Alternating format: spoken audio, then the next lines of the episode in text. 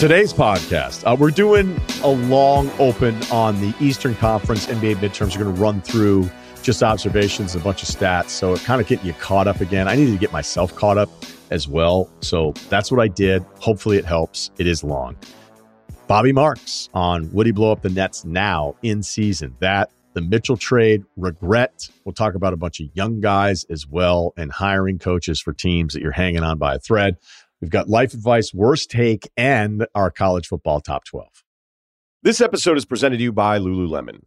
The perfect pants do exist, and you can get them at Lululemon. The men's ABC pants are shockingly comfortable and breathable, and they come in tons of different styles and fabrics, all made to make you look and feel good. Whether you're in the office, at the gym, cheering in the stands, or just relaxing at home, these pants are in a league of their own. Buy a pair today at lululemon.com. This episode is brought to you by Kia's first three row all electric SUV, the Kia EV9, with available all wheel drive that sets the pace and seating for up to seven adults. With zero to 60 speed that thrills you one moment and available lounge seats that unwind you the next. Visit kia.com slash EV9 to learn more. Ask your Kia dealer for availability. No system, no matter how advanced, can compensate for all driver error and or driving conditions. Always drive safely. Instead of just a traditional open with no games last night, I'm going to do NBA midterms. Now you're thinking, wait a minute, midterms. We're like 10 plus games in. That's ridiculous. But if you think of the NBA as eight semesters, then yeah, or four semesters, excuse me. Four semesters, 20 games. Yeah. All right. So we're about midterms. It was just an exercise for me to get caught up on everything I needed to do and then share it with you. Buckle up. It may go really long. We'll go by seeding in the East. We're doing the East today. We'll do the West later, shortly. Okay. Milwaukee, they're nine and one, just lost recently to Atlanta is this the best Giannis has ever been? This is somebody who turns, what are we talking, 28 here coming up in December. The usage rate, now, for those playing along, usage rate on ESPN.com and usage rate on basketball reference can be different at times. I don't know if that's a lag in calculating the active players in the current season. So sometimes that could be part of it. But he's creeping around 40 for a usage rate, which would be behind only Westbrook and Harden. And then Kobe has one in there. And you know how I feel about that. Uh, I don't like it when you're up there. It, it means you're a little bit more predictable. And honestly, Giannis can be as predictable as anybody, but you're still sort of helpless to it because he's just going to get fouled all the time. So I don't know if that'll hold up. I doubt it will. There's no Middleton still. Pat Connaughton's been out which speaks to kind of their top six, where I look at their top six. And then after those six, I'm like, I don't really love it here. But we know that they're actually going to, despite not having their full rotation and an eight and nine that you love, their top three guys barely play over 30 minutes. Um, and that's Drew, Brook, and, and Giannis. And it's like 32 down to Brook, who's barely at 30 minutes. Um, their offense is still not great, but they're three points better than anybody else defensively. So they're really, really good. And there's a chance they're going to get even better. And the Giannis thing's still absurd with him. But I would say it's a concern of the usage thing because it just history tells us that those teams don't really do well in the playoffs because you spend 80 something games watching one guy have the ball the whole fucking time. Uh, but that's not really the case in Milwaukee. I think it's a necessity right now, but not necessarily who they'll be. Cleveland, eight and two. That's with Darius Garland out six games. Mobley was a question mark for me, despite loving him because he basically never makes any mistakes and he just does everything well. Some of the passes still, the help defense, uh, the one-on-one defense, it's all it's all incredible with him. But he was throwing it. Uh, if you check in either of the Boston games, like, and he's been doing it, he'll get some nice post position and he's got this soft jump hook too. So you're like, okay, now, like if you're really going to be this guy that we're all freaking out about all the time, what are you going to show us offensively that's a real go to and that's hard to defend? And he's been showing that more and more. And Mitchell is in the MVP conversation, which is just a nice way of saying he probably won't end up winning this thing. But this is peak Mitchell. It's peak Mitchell on defense, which has always been frustrating for me because you're he is a big guard. Uh, we've gotten this argument before because he's not that tall. His wingspan is six nine. He's thick as can be, and he's athletic as can be. There's no reason for him to ever be a below average defensive player, none whatsoever. And really, defenses, we all know it's up to you. How, how good or bad do you want to be on defense? The truly, truly elite, maybe the most gifted, the anticipation, studying all that stuff. I think it's basically selfish and a bad personality trait when you're terrible on defense, unless you're just a big trying to play the screen or these dropped and then defend the alley oop, which is just, you know, think Enes Kanter. All right. So Cleveland eight and two, and they still haven't had Garland for a good chunk of the season. So all of it's worked out. It's really good. They could be even better. Boston, the big thing that jumps out with me is Tatum. Now, when you look at some of the advanced stats, not that everything's perfect here, it, it's always kind of this, this funny path for some of the great players. There'll be a rookie sophomore season where this top pick who, like, hey, do we have a guy? Could this be a guy? And then you'll see some of the PER stuff. You're like, wait, he's around like 14 and 15. Like, how come it's low? And that's what Tatum was, like 15, which kind of tells you maybe an average player. I'm not sure if it's exactly the same now. And we know that it obviously favors big guys that don't play a ton of minutes, that rebound rate and have a high field goal percentage. And that's the Hassan Whiteside story in 12 seconds. All right. So for Tatum, it was like 15 and 15, and then it goes to like 21. And you're like, oh, all right. You know, a guy on the right side of 25, you know, 21, 20. He's at like 27 now, 28, 28 now, if you're rounding up a little bit then you're starting to talk about like a real MVP candidate, somebody who I think last year there were times where I'm like, are we really, are we, are we ready to anoint Tatum as a top five player? It felt a little soon. You start going through that list. You're like, okay, who is he jumping in here? Now it feels like a certainty. There's just another level of him and the way he's played, the way he shot the ball, the extra free throw attempts. He's playing two contact, which we talked about all off season. Um, he's he's been incredible. And like the box score plus minus stuff, if you don't want to listen to PER, you know, he was in that four to five point range. So far this season, it's 7.5. The win shares per 48 when you're over two, that point two, that's like really, really special stuff. So there you go. Uh, the defense, the offense is great for Boston. The defense isn't. It's 18th there is something at least to look to with Rob Williams coming back, but they were incredible across the board statistically last year. So still pretty good about where they're at and their options, but the defense hasn't been as good. All right, Atlanta, they're actually your four seed today. They were four and three, went to seven and three. 12th in offense, 14th in defense. Uh, they were 26th in defense last season. They were a very disappointing team last year. Uh, they beat New York, they beat New Orleans, they beat Milwaukee. The New York win was the one that probably we'll get to New York a little bit later. We were like massive comeback. I love Okongwu. He's not starting, but I wonder how that Capela Okongwu thing will play out. I just really like him. AJ Griffin had 24 the other night against the Bucks. Um, Bogdanovich still isn't playing. So Hunter's still kind of the same. I actually like Jalen Johnson more of the minutes that I've seen him this year than last year, which is fine, but that's also off coming, not loving him necessarily at Duke the thing I always keep paying attention to is like, okay, how are they using the DeJounte Murray Trae stuff? They're doing a good job of splitting this, which may not really tell us much anything. DeJounte will ride out a good chunk of the third, then the fourth, and then Trae comes in, and then they obviously have to close the game together. Here's what's crazy. Trae Young's usage is actually higher this season than at any point in his career, which I thought was going to be impossible with DeJounte on the team. This team is last in passing. That's it. They pass the ball the least number. It's not assists. It's not assist ratio, any of that kind of stuff. They pass the ball less than any other team in basketball on you know a game to game basis. How many passes do you average per game? Houston uh, is usually down there in some of these passing categories, but Atlanta is actually last in this specific one. So the defense is better. There's some uptick in some of the rotational guys that I like. I'd like to see Hunter be a little bit better. Maybe it's never going to happen. I should stop thinking about it. But the Young and Murray thing, I think they're doing a good job with it. It gives you another really elite attacking offensive player. But I'm I'm blown away um, by some of the other numbers that I looked at there. All right, keep it moving.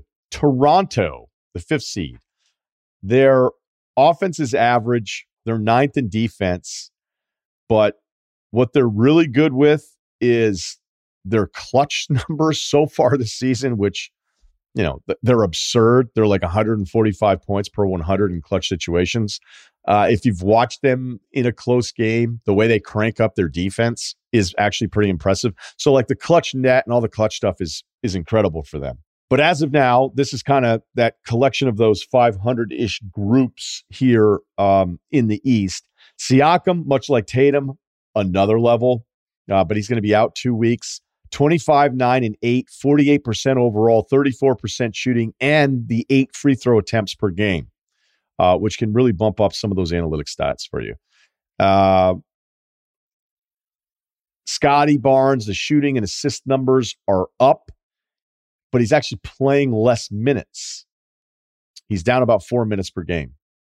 I think that's probably because OG Anunoby uh, has played all 11 games this season, which is always an interesting part. The thing that you don't like about Toronto is that half court's always been an issue, but their fast break points are number one in the NBA. Then there's a different transition point number there where I think they're number two.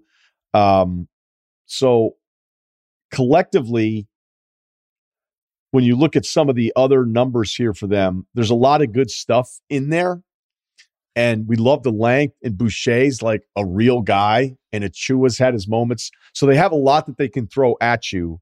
I'd expect that they're going to be on the better side of this 500 ish area that they're kind of stuck in right now very early. Okay, Chicago. Uh, they had these awful starts in the first quarter, which we've covered before. They're six and six, good wins. Miami, Boston. They split with Toronto. I don't know if the Nets is even a good win. DeRozan's still awesome with five less field goal attempts per game, but more free throws. I don't know that that'll hold out that he's going to have five less shot attempts per game, but that actually speaks to like him and trying to get the other guys more involved. Or maybe, you know, maybe it's just a little blip here 10, 12 games into this.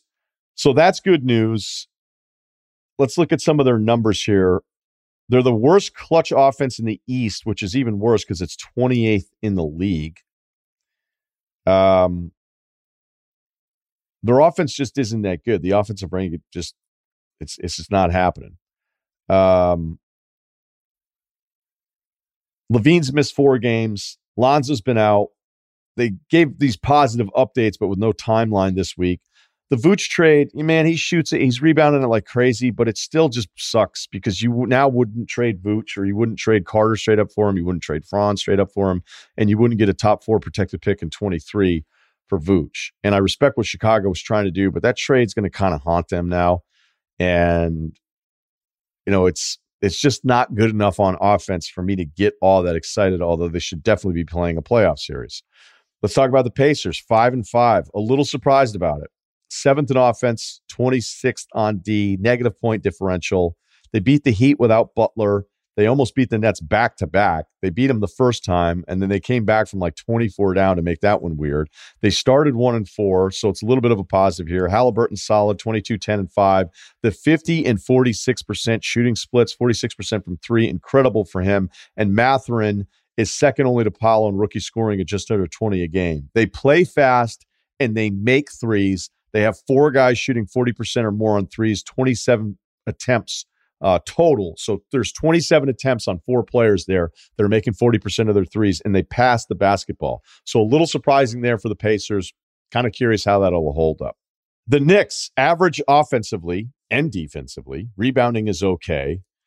Uh, the starting group has been getting crushed. So I don't know what's going to happen there. There'll probably be some kind of change. But if you look at the differential with the starting group that comes out, and I believe that was the same five that are starters that were in the Atlanta game where they got smoked, there could be some changes coming. Uh, Randle's been better than he was last year, so he's he's kind of in between. Why did we sign this guy and MVP chance at the free throw line two years ago? All right, so he's been better. Uh, the problem was even when he was good, it was get us through all these late game possessions. He doesn't necessarily have to do that anymore. And you don't want to do it anymore because it wasn't really working out all that much. Um, Brunson, more minutes, more shots, bigger numbers, points, and assist totals. Uh, the usage is actually down from where he was because when he was allowed to go in, well, allowed is the wrong way to put it, but when he would go in for and to run the offense without Luka, like all those possessions were his.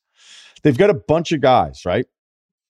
There's a Hartenstein Mitchell conversation there. They're still trying to figure out these rotations. There's all these guys that play like 20 minutes. They're getting them in there. You know, Toppin gets his minutes depending on the matchup and the lack of size they're going up against. But I think the real concerning part is like I wanted RJ Barrett to be better because I thought there was like a just a thing I saw from him where it was taking a next step. And I haven't necessarily seen that. And his life should be a little bit easier with Brunson being as good as he is. Like that should allow it shouldn't like take away from RJ. That should allow him to get out there. But there's just you know Fournier still playing minutes. When you look at their stat log, it's like oh yeah, there's all these guys that play all these minutes and they still haven't quite figured it out. Um, which I'm sure Thibodeau's losing his mind over. Okay, the ninth team in the East, Washington, 24th on offense, 21st on defense, 24th in net rating. This team has the number one percentage of their points from two. That's 59%. Boston on the other side is last in percentage of points from two, 43% to put 59% into context there. Uh, Porzingis has played well. I think he shoots it well still. Uh, the threes, not exactly where you'd want it to be with that number. I think it's going to go up. He just looks really healthy. He looks like he's moving really well. And they have a really good scoring top three with Kuzma and Beal, who you just pencil in for, you know, 25 plus a game. You just need another guy for this team to pop. And I don't know who that's ever going to be. I don't I don't know if it's ever going to be Rui. Deni has zero double figure scoring games this season. Kispert's hurt all the time, and Johnny Davis, their lottery pick, is in the G League, struggling. So long term, if you're looking at the Wizards, you're like, are any of these actual draft picks that you know we spent some resources on, and are any of these guys actually going to pop? And early returns are, let's just say, concerning. Number 10 is Philly. All right. This is the most disappointing team in the East. I'm going to go here for a bit. Like Blake. Everybody here? I'm so sick of fucking tricking myself into liking them. And I know it's early. And if I go in some massive rant, then this will be used later on because I seem to have like a, a, string of going off on something and having immediately the opposite happens. But then long term, I'll be like, yep, see, I told you guys. Uh, there's so much I liked about what they did this offseason. Let's go through it because I knew I knew exactly what I was looking for because of what I've seen from them when they play. They're just lazy. This is a lazy fucking basketball team. Sorry I swore twice during the Sixer segment, but I'm just frustrated on your behalf, Philadelphia. And let's run through it. Okay, offense 11th, defense 16th. Who cares? They're 26th in rebounding, right? Hmm. They run the second most isolations, Dallas number one. By the way, Dallas is running a ton of isolation this year. Uh, they're like almost 17 possessions per 100. Number one in the league last year was just under 12. And again, if you're thinking, wait a minute, it feels like there's more than 16 isolations in a Dallas game. The way they track it is a little bit different. Okay, so Philly runs the second most isolation, but their screen assists are 24th. Their loose balls received per game on offense last. If it's a loose ball on their end of the court, nobody's going for it. Okay, what about defense? A little bit better on defense, but overall, they are 28th on loose ball recoveries. Lakers are last. They're 29th on contested twos. They're 24th on contested threes. They are last on contested shots in the NBA. They have the second worst clutch field goal percentage. It's early. They're a lazy team that hasn't figured out, like, for the life of me, a team that is collectively, these guys have never done anything. I mean, Doc's got a ring. And there's always this balance of like, if you're a coach, like, do I get on my guys? Is that the kind of personality that I have with this team? Do I have to get on them to, to get a result? Or do I have to keep telling them they're awesome all the time? And everybody's different. Some kids, if you're a high school coach, you know exactly what I'm talking about. Like, man, if I get on that guy, he kind of goes in a little bit of a funk. Or wait, this guy's in a bit of a funk. I got to tell him he's in a funk and he's being soft and whatever other words you want to use. And now he's going to respond because he's going to get mad at me and take it out on the opponent. All of us are different. I don't know what to do with Philly. Can you tell Embiid and Harden, like, hey, what the fuck, guys? Again, I swore again. I apologize. Um, Harden has um, is now at nine seconds per possession. That's second behind Luka. Stop me if you heard that one before. The Maxey thing might be one of the slight positives because Maxey has more touches than everybody in the NBA except for two other guys. So when Harden, full blown Harden, I was like, well, how's that going to affect Maxey? Maxey gets more touches because he moves, right? This this basketball team doesn't move that much. And so the Maxey part of it at certain nights, it's great. Harden, this is his third straight year at 33% from three. And I wonder if he, instead of hunting fouls, just shot the basketball if he'd be back to that kind of 36, 37 range from three that we've seen during his prime. So the Harden Maxey thing worked out okay. That's the one positive. They were one and four, went to four and two. They beat Phoenix, but Chris Paul did leave the game, and Embiid's missed four games. So the however part of this is that they're probably still going to be having a decent record, but the results that we've seen so far, you can point directly to all those numbers of like, hey, do they do this well? Do they like where are all the hustle stats? And they're near the bottom in all of them, which is not surprising when you watch them play. You thought I was finished? I'm not. Brooklyn, from one and five to go three and two in their next five, they're four and seven. Offense is 13th. Defense stinks 22nd. Kyrie's missed three games. Durant's played in all 11. Simmons has missed four. The Dallas Luka thing drove me crazy watching that game. Simmons not defending him. Yes, he got him in switches. Durant was the assigned defender on Luka. What is Simmons doing there if he can't? No one stops Luka. But the one thing we learned, as great as Mikal Bridges is as a defensive player, when you watched it play out in that series last year, he is basically putting a quarter in this Luka slot and going for a ride outside of the pharmacy. All right. There's there's nothing. The only thing you can hope to do is contest Luka with somebody who's big. All right. And if he gets burnt, fine. But you can't have somebody just beat physically and with Simmons, you're like, isn't this what you talked about on the podcast about how fucking awesome you are defensively? swear jar. And he doesn't he doesn't even guard him. And then he was benched. He played 16 minutes in that game. So we've already been through a million of the the net stuff.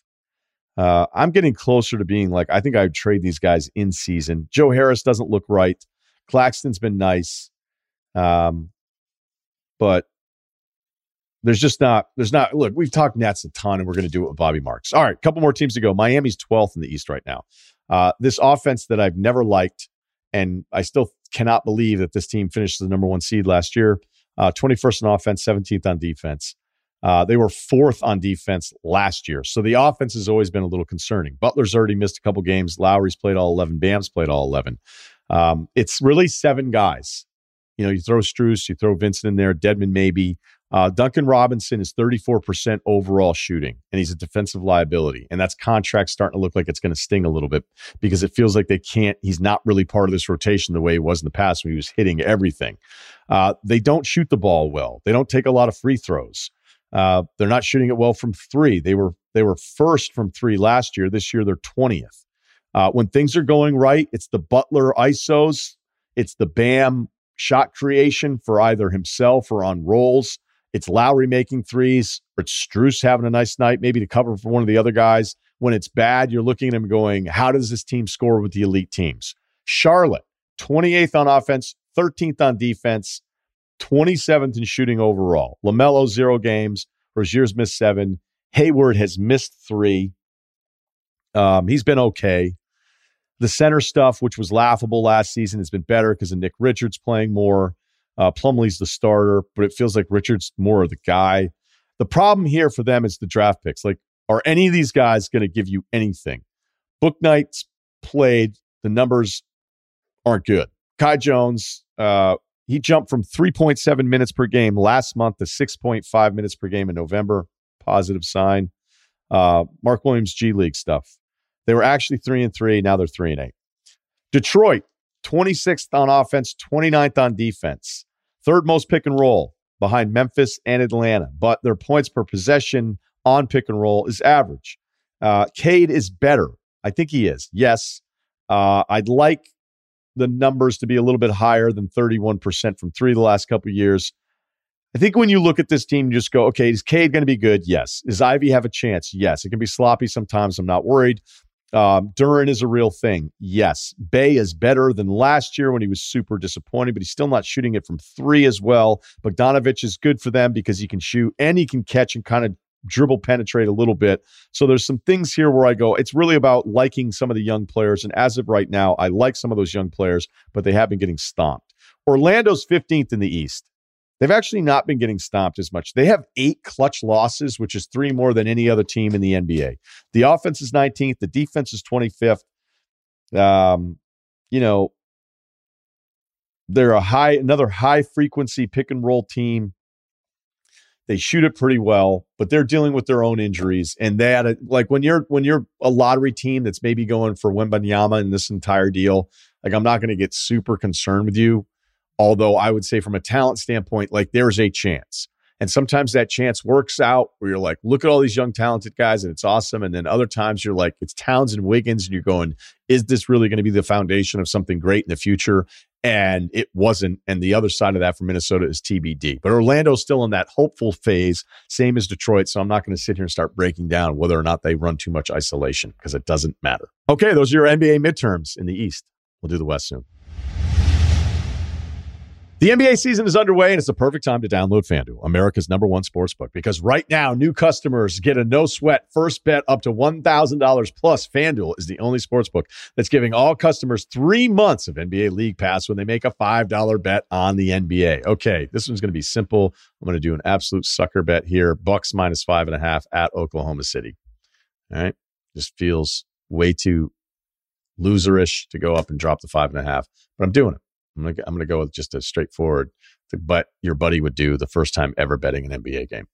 FanDuel has all your favorite bets from the money line to point spreads to player props. You can even combine your bets for a chance at a bigger payout with the same game parlay. Plus, with live betting, you'll get updated odds on games that have already started. So download FanDuel today and use the promo code Ryen, R Y E N, to get your no sweat first bet up to $1,000. Make every moment more this season with FanDuel, official sportsbook partner of the NBA. Must be 21 and older and present in select states. First online real money wager only. Refund issued with non-withdrawable free bets that expires in 14 days. Restrictions apply. See terms at sportsbook.fanduel.com. Fired up to talk with Bobby Marks of ESPN, former front office executive. Okay, let's get to it on the net stuff because uh, I I think I saw you talking about it, and I after I kind of listened and I felt like, yeah, he's right. That the Nets should try probably just try to figure out a way to salvage this for assets and move on. So what what's your premise right now? If you're back running the Nets, what would you do with this team?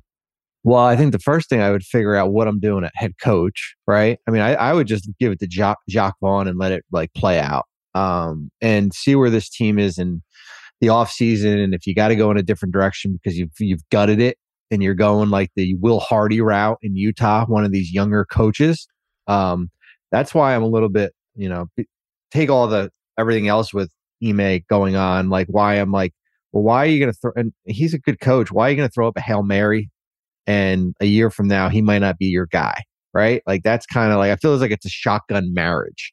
So I think for me, um, I mean, it's been four games. Hey, they're competing, right? I guess you could say they're playing hard for for Jacque Vaughn. I would probably just leave it there. And I think the second thing is, and you got to figure out what are you're doing with Kyrie, right? Like you're either in, you're out, like for both sides here. And like this suspension is going to be up by the weekend. They're going out west. Is he going to be on the court? Has he hit the checklist, the six point checklist, whatever that is?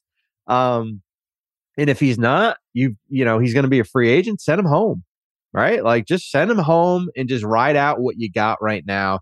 And if the Durant situation explodes, then you deal with it from there. But um, I think those are your probably your two big things here. Um, they're not going to be, you know, kind of where Milwaukee is or Cleveland. And then Simmons, like what is going on? Like the Ben Simmons thing. And I said it in the offseason, like the the how this team goes is based on Ben Simmons, Joe Harris, and Seth Curry, guys who, you know, were coming off either in, in you know, off-season surgeries here. Like, I mean, we're gonna get just 20 minutes of Ben Simmons every night and three points and four rebounds and two assists here. And um, you know, so like there's a lot to kind of unpack there. But um, I do think you get at you'll get to a point when you know you're four and seven going into the New York game. You could be four and eight. You go out west. You could be I don't know five and 12, 5 and thirteen. So where you know eventually you're going to have to kind of rip the band-aid off here. I just wonder if it's worth even going through the rest of the season. Um, and normally I wouldn't even ask that question. I'd go, "Hey, you still have a chance with this kind of talent. You know, let's let's see what happens." But Simmons isn't even close to being what he was when he was still a pretty flawed player. And they benched him at the end of the Dallas game. Like that Dallas game, I even touch on it in the open. That Dallas game was so frustrating for me watching Simmons actually not be the guy guarding Luka and KD You're asking KD to be the initial defender. Granted, there were switches where they got, you know, reassigned to the whole thing, but the assignment defensively, they didn't want to put Simmons on him.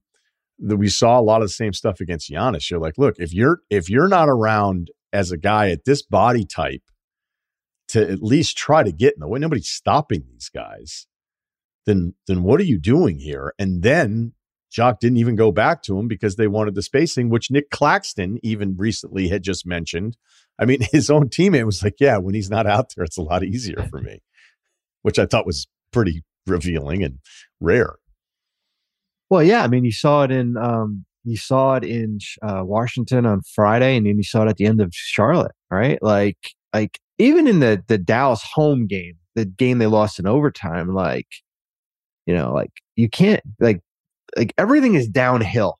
Like Ben Simmons is almost like, watching him as like a defensive back was given a 15 yard cushion, right? Like it's just, and that's kind of yeah, I mean, from an offensive standpoint, you know, we can go down the list of his flaws, but you know, at least if, you know, defensively, like steals, rebounds, get out and go, and you know, it's it's almost like a detriment to, um, you know, it's a thirty-five million dollar detriment that you got for two more years. Like we could, like we could blow this all up, and Kyrie can go somewhere, and Durant, maybe you trade or stuff, but you're still gonna have Simmons there. Like I don't see the value for him all of a sudden, like you know, the San Antonio, like take a flyer and on the and eat, you know, on the what what he's got left or teams like that. I just don't see it right now, and um, that's another thing. As I said, like you got to like the Simmons thing is a big thing that nobody's really talking about because he hadn't played until that Dallas game. Yeah, because you owe the picks on the Harden deal, like it just makes it so much more complicated for them. And you know, there's a big difference between saying, "Oh, all right, let's blow it up now." Yeah. Okay. You know, we're not going to be good. We'll be ten games under 500. All right, everybody get to work. And it's not realistic to say, "Okay, give me your best offers around the league by the end of the day." You know, wanting to do something and then doing something that makes sense, but they are really, really stuck. They're totally they're stuck in a way that's different than other teams. And I don't know if getting ahead of it is the right call uh, I don't know that it would necessarily be deemed impatient because they've been patient about certain things. But now, if you, in theory, have all three guys coming back for a long stretch, Harris will look better eventually. You know, is is there enough there to hold on to? But then at the same time, if you try to ride this out, are you going to be left getting nothing back for guys that are going to get mad again at some point and want out uh, as bad as it's been? Well, and then the other thing, Ryen, is like when is the 15 game Durant injury coming?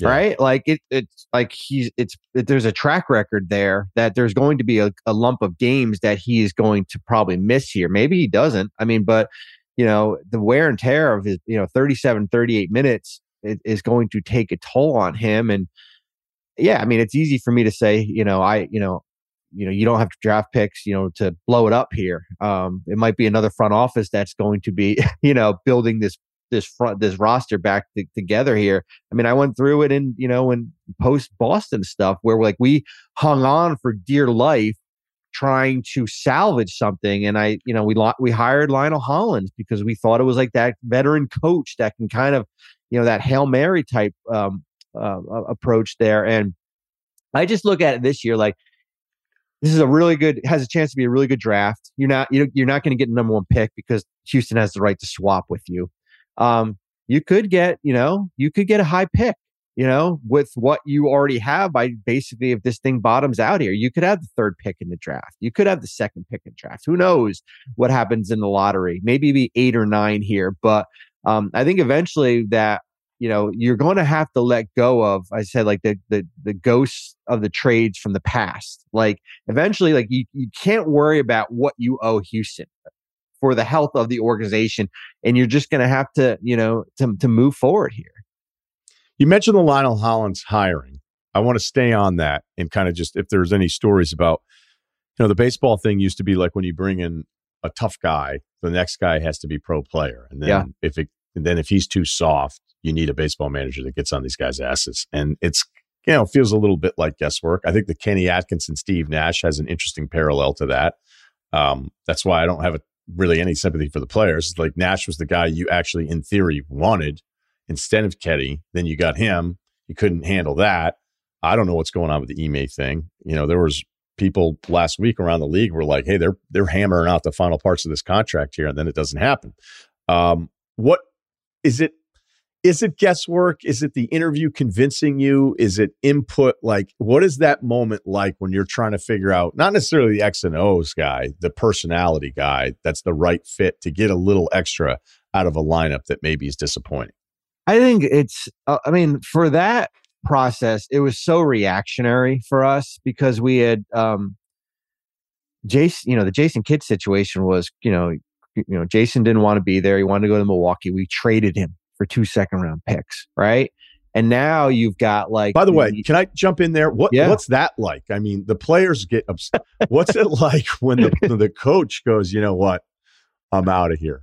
Well, you we you know it's funny. I look. I mean, that was in 2014. I look back on that because there were so many different like it was like there were so many different tipping points, and um, we had we were just um the practice facility like we were doing like a new like a grand opening of like the build out right? And i remember like seeing jason like in a corner by himself. I'm thinking like oh he doesn't really want to be a part of this. And then the night of the draft and all that stuff. But it you know like you could tell like it, it it's had soured um and there was already some type of relationship with milwaukee. Um so there was some back channeling i guess you could say. And you know it was one of those first for me where you get on on a conference call with the NBA on a trade of a coach.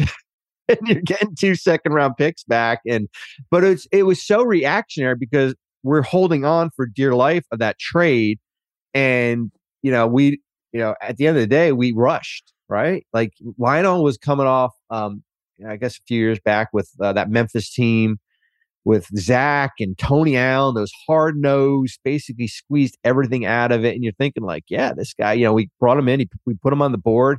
He showed us what he what he could do with this roster, and you you kind of bought in. And he's a good coach, but you you almost needed kind of like a softer player development guy because eventually you're gonna have you are gonna have to rip that roster apart. Like Darren and Joe and Garnett was still there, um, Brook was still there. Like um, so you thought that he could fit with that, but it just didn't didn't you know didn't work. Where the year before, you know, we went through when Jason Kidd got hired, like we went through a pretty thorough process of interviewing coaches, and then one day, like Billy came in, he goes, "Yeah, I think Jason Kidd's our guy," and I'm like, "Well, didn't he just start stop playing like two weeks ago? like, what happened here?" So like I that's why you see these teams now, man, they bring in like 25, 30 guys because they're just I mean, you're going through the thorough process. A lot of it's you're trying to get information that other teams do. Like that's like, you know, Utah brings in a lot of guys because you're trying to like steal like what other teams are doing here. But um, you know, in that case in, in Brooklyn, we, you know, that was a rushed, you know, it was a rushed decision. Let's stay with Utah. You are Danny Ainge, you're Justin Zanik, you trade your players out. Uh, now you're nine and three and you're the one seed in the West.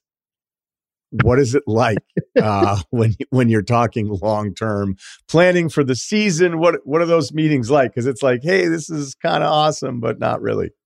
I, you know, it's funny. I remember, and it was, I guess it was mid September after they did the Bogdanovic deal with um, Olynyk, and talking to people close to that organization. And I said, like, all right, who's next? Conley, Clarkson, Beasley, and they're like, no, no, no, twenty five games. They said, "Give me, give us 25 games to see where this roster is." And um, we're at whatever game 12 or 13 right now, and I'm thinking like 25 games might be like 15 and five.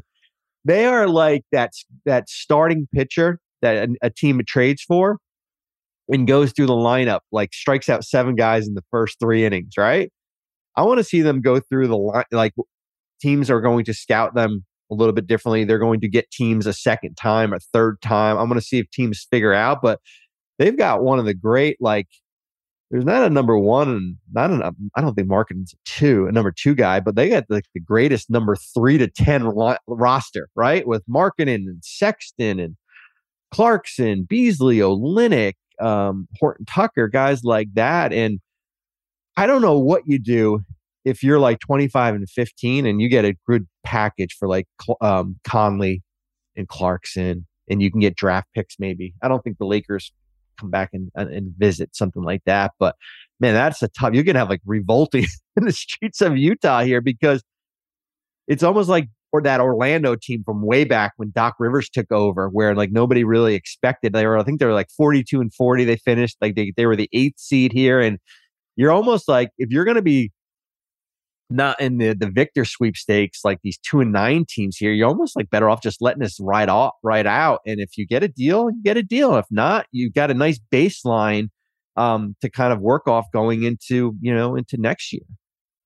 Yeah. Cause then you could say, well, you know, we'll have all these picks and we can trade for the next guy. But it's just, it's just tough when you're in the markets that we all know are kind of designated yeah. as the cool. You can trade for the guy, but if there's two years left on the deal, you you have a problem in a month and a half or a year it's like Indi- you know what it is like Ryen when Paul George got traded um, from Indiana to OKC, and they went out and got Bogdanovic and Thaddeus Young and guys like that and they had that nice run. They lose to Cleveland, I think, and then like we're all like, all right, what's next? Right? Like what's and that's the hardest thing. Like when you like exceed expectations and you're like a seven or eight seed, and maybe I guess Utah maybe does fall back a little bit. Now you're thinking like your fan base is thinking like, all right, how do we get to three? How do we get to two? And that's that's the hardest part, like when you're building these rosters and everything. Okay, let's let's now take that from the Mitchell trade. Um, yeah. If you're the Knicks, you have to be sick to your stomach. I'd yeah. imagine internally, uh, from what I had heard, and I think our information is pretty much aligned here, that you know the Knicks thought they could kind of wait this out. There wasn't real competition, and then Cleveland makes the deal. I loved it for Cleveland. To be totally fair, because I've you know, I watched a lot of Mitchell because I like him so much. I thought he was really frustrated there towards the end, and I'm disappointed that it leaked into his defense, especially when you look at that Dallas series. I thought it was kind of gross, and that he can, when he's frustrated, force the issue offensively. But now that he's happy, has probably a better fit around him. He doesn't have to deal with all the stuff that probably got stale with him in Utah. I mean, this guy's incredible. And I still, despite last year, like I think of my all NBA voting, I had him like 17th. You know, I had him as there was one guy that missed it, and then it was it kind of came down to like this Butler, Siakam, Mitchell thing, and I, I couldn't put Mitchell ahead of those guys considering where the teams were. So he still was really good. Now he's at another level. If he keeps this up, I don't know what all NBA team he's going to be making, but I can't. Well, I I don't know, but I can guess there must be some nasty days with the Knicks, considering Ooh. what I had heard about the split of no, we can wait this out, not give up our assets we'll get Mitchell because there's no competition, and then we'll use the assets for the next player. When my point would be, you can get cute with it, but if you think there's another level above Mitchell that's available for this price, like do this now and then add to Mitchell. And I'm I'm sure there are people on both sides of that that are with the Knicks, and and one side is probably a little more frustrated with the other. Well, I think there was some easy day or easy minutes during that 37 15 run in the fourth quarter. I mean, like you're sitting there watching that firsthand. And I thought with with Donovan, like top 25 player, but probably closer to the back end, right? Like not a top 15 guy. Like he's defended his like they're like that the big knock on him certainly defensively. Um, probably maybe the ball sticks a little bit, but there's been moments where he's he's probably defended better than I've seen him in Utah. Um, if you're New York, like like I think if you're New York, you got to go through this exercise again and I think if you had probably a little bit more, if I if I was the owner and I was more hands on, I, I, would probably sit down in my front office and be like, all right, walk me through the Mitchell, what happened and why we missed, right? So when uh, the next Donovan Mitchell doesn't comes about, like we don't like, are we hoarding onto these picks too much? Do we value the picks too much? Um, Quentin Grimes, I mean, God, he can't even get on the court because he's been hurt. Um, like our younger players, like where are we with our younger players here? Because like the picks are the picks, but you know, three of them are protected here. And I think for New York, I think you they became a little bit cautious. You hit it right on the head. The people that I've talked to that they always thought Cleveland was um, um Utah was going to come back to them.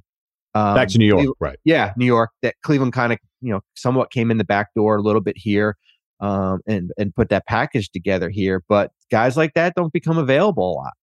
Like I don't know if there'll be one of those guys available this year. Maybe next. Maybe they will be. Maybe there'll be that disgruntled young player that. But here's the thing with like the Mitchell thing, which is which is crazy. Four years left on his contract, player option in four years. So you are going to get him for at least three in the prime of his career to put him next to Brunson. And you know, Cleveland I loved it for Cleveland at the time. I, I was texting with people in that organization when they did it, and I said, for you, remove the picks from from the equation here because that's starting in 25.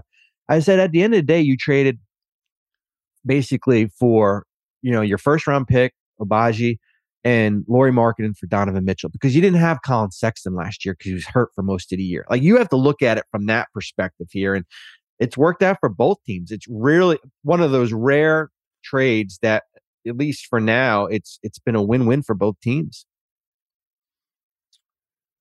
Do you think there's going to be, you know, the next few years are going to be full of picks that are unprotected, that are going to be swaps, and there will be a correction to this correction, like where I felt like, hey, trading a couple picks that may land in the 20s, who gives a shit?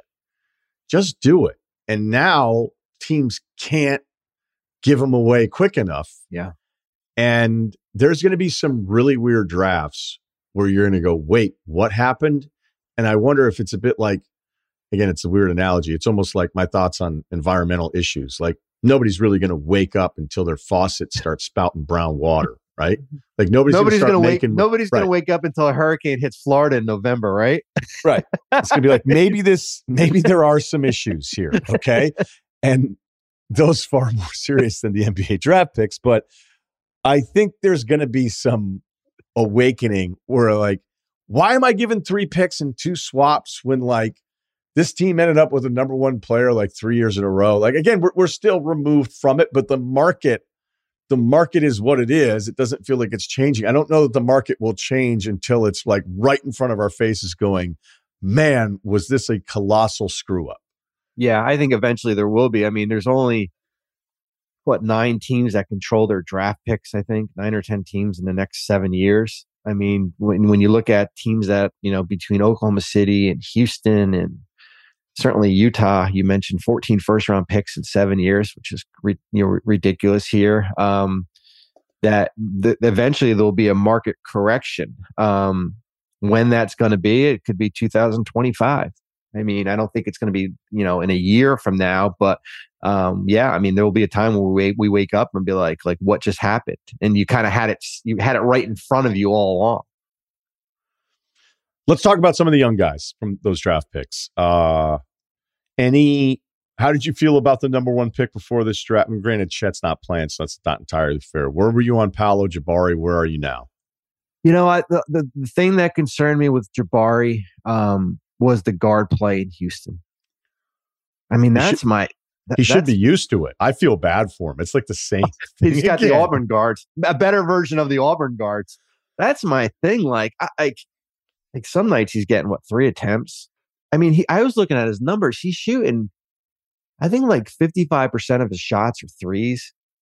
Like he's like that's my like Porter and Green getting him involved is my big concern because there are some nights when Jalen comes down and just like, I mean, like 18 on the clock and it's things going up already. Right. Um, I think Jabari will be fine, but I just think like when you pick a guy that high, like, like you got to like put, sit your point guards or your guards down, and be like, hey, like he's part of our future here. He's just not a castaway here. So I think he'll be fine. Paolo, I mean, you know, playing with Wagner, Wendell Carter, I think that I like I like that front court here. Um, probably more mature than you you think. You know, you know, he's acting more mature. Um, you know, like usually you label guys like as the developmental guy, like you can put him as a top starter right now in the league here. Um, you know, Chet certainly with the injury, like I like, you know, there's something like there's been certainly Keegan Murray in the summer has probably been better than what we've seen in the regular season now. I think it's a little bit fast for him. I think, you know, he was hurt in the beginning.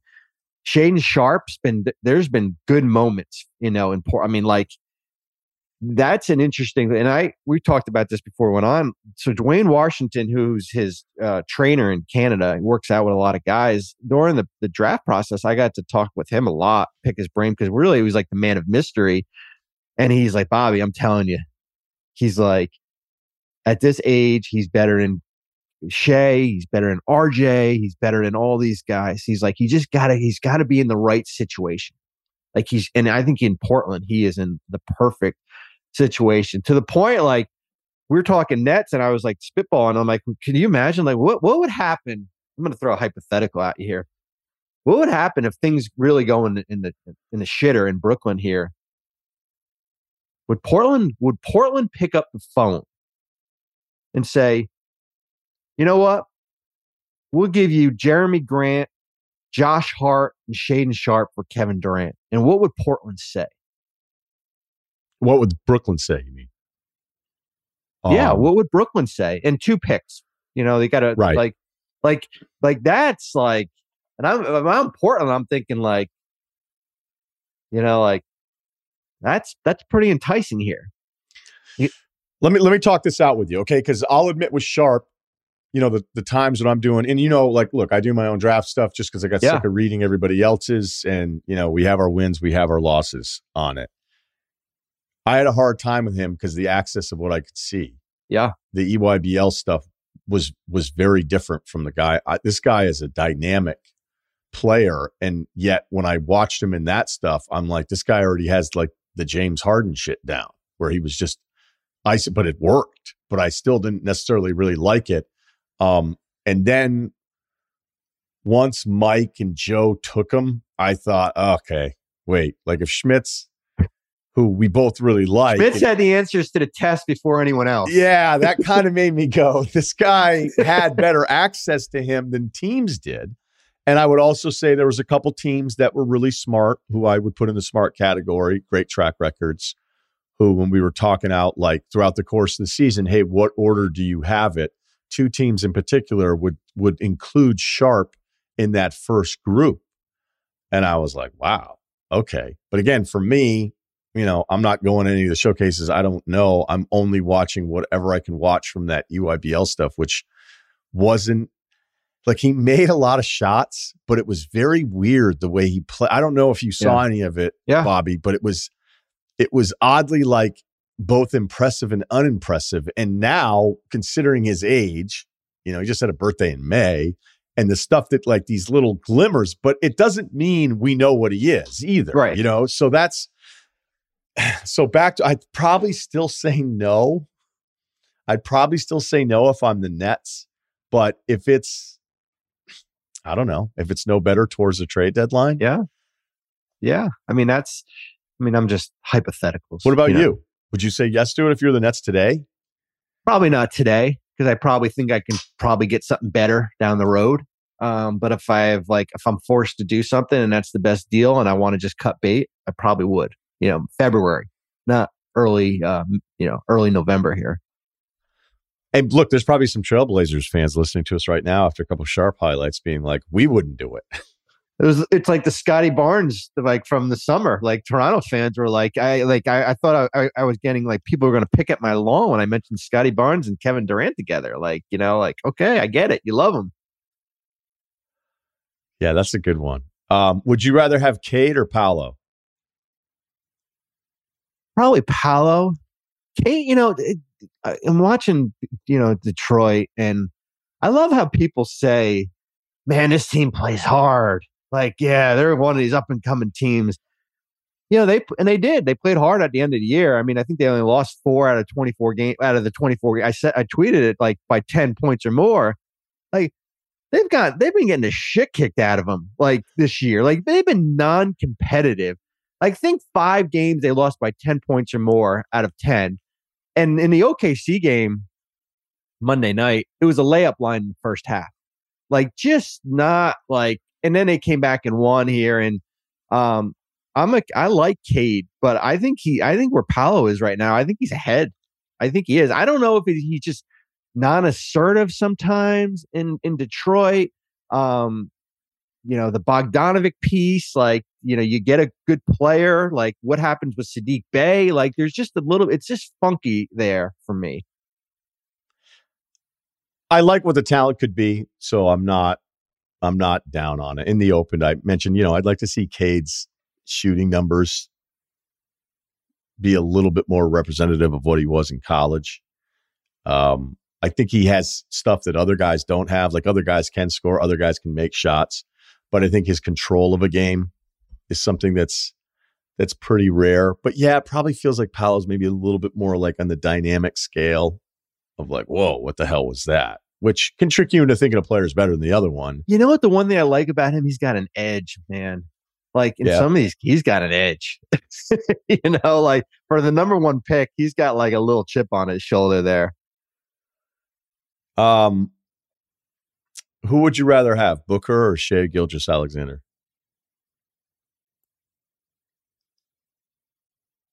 Probably Devin.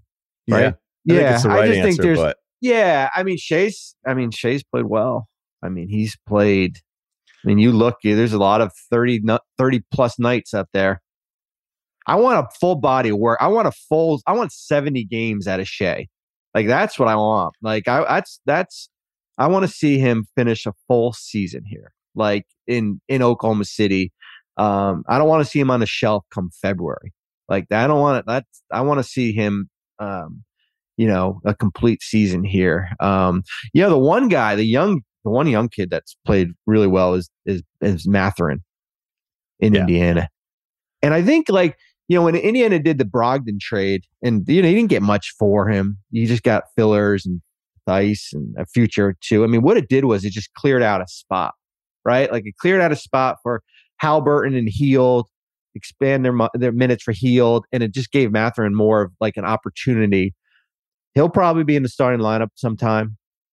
You know, I mean, he's playing 25, 27 minutes a night here. He little had a little bit of a, a not a dud, but you know, one of his lower scoring games the other night against New Orleans here. But I mean, you look up, I mean, it's 20, 25, 26 every night for him. Yeah, they're not. I, it feels like they're bringing him off the bench because it's worked, and hey, Yeah. whatever, and you know we're not going to be very good, even if the record is is decent here. Um, I mean, there's no reason why he's not starting, other than hey, this has worked right now, and I think he's, you know, to say hey, he's 40th in scoring or 44th or whatever, but he's the personality part of him was the least concerning thing and his personality translates perfectly to the NBA. Like he's just like, I don't fucking care what you guys think you are, who you think you are, all this stuff. Like I'm here to kick your ass.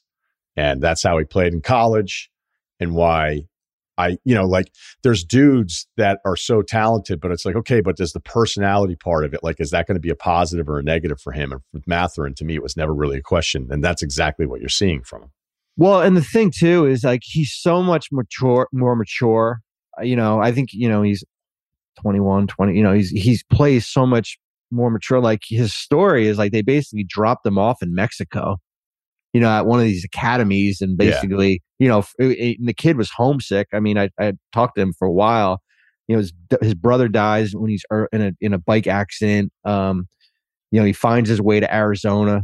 Um, so he's more, I think he's just more mature than a, you know, a 19 year old coming into the league as a, you know, as a rookie. He also killed it in the interviews. Like everybody that I talked to, like, hey, who are your favorite interviews? Must have been the guy who was prepping him. okay, so you were prepping him. What was yeah, uh, I what was a- that I like? had 60, I had 60 guys this year. I had a lot of guys. Um, you know, it's, it's some, some guys you got to go through one or two. He was great. I mean, like, I really, you know, like, you really want to just dig in on like being on his own in which he was for a while um and i think that just that's just a, a translatable feature right? Like that's just you know like yeah i mean the incident at arizona you know i guess what at the end of that tcu game that a lot of people made it you know like you want to dig into that right? Like what happened and he was very upfront and honest about it um he was good. I mean he was um he was he was high level and that helped i mean that helped him move up, you know, up the boards there.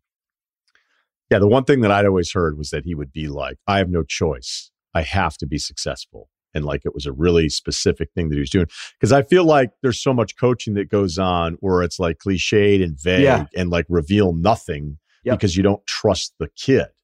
And to me, that's so insulting to the kid. And granted, there are some athletes that need a little bit more of the hand holding depending on what their life experiences was, you know, and look, I mean, we're just talking about different education levels, but I think it's a disservice so many times. And I'm glad you do it the way you do it, where it's like, hey, hone in on the specific things and and be revealing. You know what I mean? Yeah. Be be revealing in that way. And and honestly, if it feels more genuine, you have a better chance than going in there like, I'd hear story, you know, some 18 year old kid being like, I'm here to win championships. And you're just Yeah. like, okay, cool. Like, yeah, we like you know, it. I Yeah. interviewed. Um, I mean, I'll say, it. I mean, Cam, um, Cam Thomas of the Nets. Um, I worked with him a lot last year, and I said, like, oh yeah, like, um, who do you think you, resi- re- you know, who do you, who do, who do you play like? It's like, yeah, Damian Lillard. And I was like, all right, like, let's, you know, come on, let's pull back here. You know, like, don't turn, you don't want to turn off people, right? Like, you don't want to turn off like people when you go into these interviews. You, it's, it's good to be confident but I don't want you to say like, you know, like I could be like Damian Lillard. I don't you're not you don't play like him right now. You know, you're not at his level right now. So I do think eh, yeah, as I said, it's good to be confident, but I do think you have to kind of pull back a little bit too. Honestly, for Cam Thomas, what I know about him, that Lillard's like his safety comp. I'm surprised he didn't say. Well, I'm- you I'm- know, I'm- like I'm- a, a little That- Isaiah that's the one Thomas thing was all right. That's the one thing with the Nets with the with Jacque taking over. Like Cam was in like the witness protection program, right? Like he finally came out in the uh the last three games here and they've given him an opportunity, but he is um he is not short on confidence to say the least. No, he is not. He's not. I did when he when he had the Instagram thing, free cam thing, like right as everybody's getting fired and all this stuff's going on, you're like, hey man, I get it. You want your minutes. Let's pick a different time to uh to do this. This was always a pleasure, man. So Yeah, thanks for fun. doing it. Hopefully we can do it again this season. Thanks, Bobby. I appreciate it. Thank you. This episode is brought to you by Netflix. A gentleman always opens the door for you, but the gentlemen are just as likely to break it down and stash their drugs inside. The Gentlemen, based on Guy Ritchie's award winning film, is a new Netflix series that follows a whole new cast of criminal lords and ladies slumming it in Britain's criminal underworld. Guns out and pinkies up. Don't miss The Gentlemen, now playing only on Netflix. Okay, my college football top 12, and we'll take a look at how the committee rankings came out. I guess I feel like doing this on Wednesday now, even though we do have worst take coming back. Uh, I'm going to do it on Wednesday because I want to compare it to how the committee does it on Tuesday nights. Okay, so uh, no surprise here. Everybody should have Georgia one, although I can't help but notice that other people like how do you how do you vote another team number one in the country after what Georgia did to Tennessee? They held the number one offense in college football without a touchdown or a 20 yard gain for 55 minutes in that game on Saturday. So we know that it was dominant. And when you have wins against the committee's number five and number six teams and it's dominant, I don't know how I don't know how an AP voter has Ohio State won. Uh, apparently, that Clemson voter not doing it again this year or this week. Um, and then the coaches poll two number one votes there for Michigan. I mean, it doesn't mean you're wrong, but it kind of means you're wrong. Ohio State, I'm moving them down to two. I told you that was going to happen after the winner of Georgia and Tennessee. And there's really not much to add to all that. I think it is much like the committee. I don't know how you put anybody ahead of Michigan. I wouldn't do it with TCU. The only weird thing is if it had been Tennessee in a really close loss, could you have talked yourself into keeping a team like that ahead of undefeated Big Ten teams that haven't had the toughest schedule so far? The strength of schedule stuff is worse for Tennessee um, of really any of the ones that we're looking at here among the top, depending on what strength of schedule you're looking at here. But I don't, I don't really know that you can do it. Michigan's got the number one statistical defense in college football. So Georgia, Ohio State, Michigan, they have TCU four. I have Tennessee four. Number two strength of schedule. You know what we can stop though? And I was texting with a dear friend about that this weekend. Can we stop with the LSU comps? Tennessee was weird because what? Their offense was really good, but their defense wasn't. They got a quarterback from another school that all of a sudden they were magically LSU. As I said three years ago during that LSU season, when you look at their defensive stats, one thing that was a little misleading is that some of the overall numbers weren't very good, pretty average in a lot of areas for a team you're wondering if they can win a national championship. So I would point to that too. But when you looked at the game to games, you'd be like, you know, a lot of times they're up 20, 25, and then they give up a ton of yards and points later on. And that's kind of stupid. It's like Vandy, I think, and then Ole Miss. Um, and even Alabama, where they were really in total control of that game in Tuscaloosa, and that the final score looked like a one score game, and they gave up 41 points. So LSU was like misleadingly worse statistically than they were on defense. And then they compare Tennessee to be like, oh, maybe they're going to be them. Well, all you have to do is beat Bama at Bama, stomp Georgia in the SEC title game 37 10, um, embarrass Oklahoma by putting 63 up on them in the semifinal, and then be in total control of Clemson after an early blip in that game and, and beat them by a couple scores. So, yeah, just do all those things and you'd be just like, you'd be just like them. All right, that turned into a weird historical LSU segment. I'm not apologizing for it. I originally had TCU five. I'm just going with it. I think Oregon's better than them. Sorry, I just do. I know they've they've lost. Uh, they have Oregon sixth behind Tennessee. So we have the next three teams the same, but I have them in a different order. So I got Tennessee four, Oregon five, um, TCU six. If Oregon play TCU tomorrow, neutral field, I'm picking Oregon. So the one loss, I'll be able to get through it. Number seven, uh, I like the committee have LSU there. I mean, in a weird way, you're going, wait, so how do I handle Bama? Um, I have no problem putting Bama ahead of USC. They have USC eighth. I have I have uh, USC ninth. And you know what I did is I moved them to tenth. So Bama, we've been over this, and I'm going to need them to lose a few more games before I'm ready to write off the dynasty. Uh, like I said, I had USC ninth. I decided to switch them with UCLA. You know, USC beating Cal, beating Cal 41 35 at home. They don't have a single win against a ranked team. The only ranked team they played was the loss at Utah, which could have gone the other way. It didn't. They're 95th on defense and opponent's yards per play. They have the better QB than UCLA they have a far worse resume, a resume, and a, and a much worse uh, defense. So I decided to change that around, and I put UCLA ahead of USC, which uh, is not. Let's see here. Yeah, everybody has USC, the coaches, AP, and the committee. Okay. I put Utah 11th ahead of number 12 Clemson when I finished this out. And as I did that, I sat I sat by myself and thought about what I did. I reflected on that moment and I go, hey, look, just because Clemson gets stomped by Notre Dame and the QB thing is still ridiculous, they still have a good defense. I can't have them behind Utah with the two losses. So uh, I moved Clemson 11, although all of us are just like, I was going, wait, am I voting them 12th? Again, not a real vote. Don't get too worked up. Am I putting them 12th because I'm just kind of sick of it? Yeah, that's, but that's unfair. That's what a loser would do. Don't be like that. Be true to the form of what you're trying to do here. So I got Clemson 11, Utah 12. Others, uh, UNC has nothing on its resume. I need one win that I feel kind of good about. I got none of those. Um, we've touched on Ole Miss here a bunch, but this is where it's going to get fun. This is where it's going to get really fun. It's going to be a reminder of what we are looking at with the 12 team playoff when you're like, cool, this team has a chance to play for a national championship despite doing nothing impressive for 12 games. This episode is supported by State Farm. So, look, a little rock hit your dude's windshield on the highway. And at first, you're like, what is that? I'm like, oh, it's just a little mark. Nope. Now, by the end of the ride, it's a big crack. And it had been a while. So, I check out the State Farm app. I go, hey, this is what happened. And the funny thing is, is I was like, do I want to go app first or do I call old school guy? Probably should call. It's like, let's check out the app.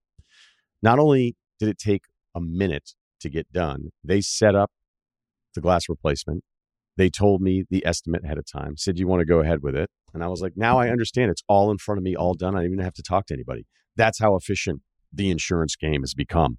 But really, the only words you need to remember are like a good neighbor, State Farm is there. State Farm has options to fit your unique insurance needs, meaning you can talk to your agent to choose the coverage you need, have coverage options to protect the things you value most, file a claim right on the State Farm mobile app, just like I did. And even reach a real person when you need to talk to somebody. The app was so good, I didn't even need to do that. Like a good neighbor, State Farm is there. Learn more at statefarm.com.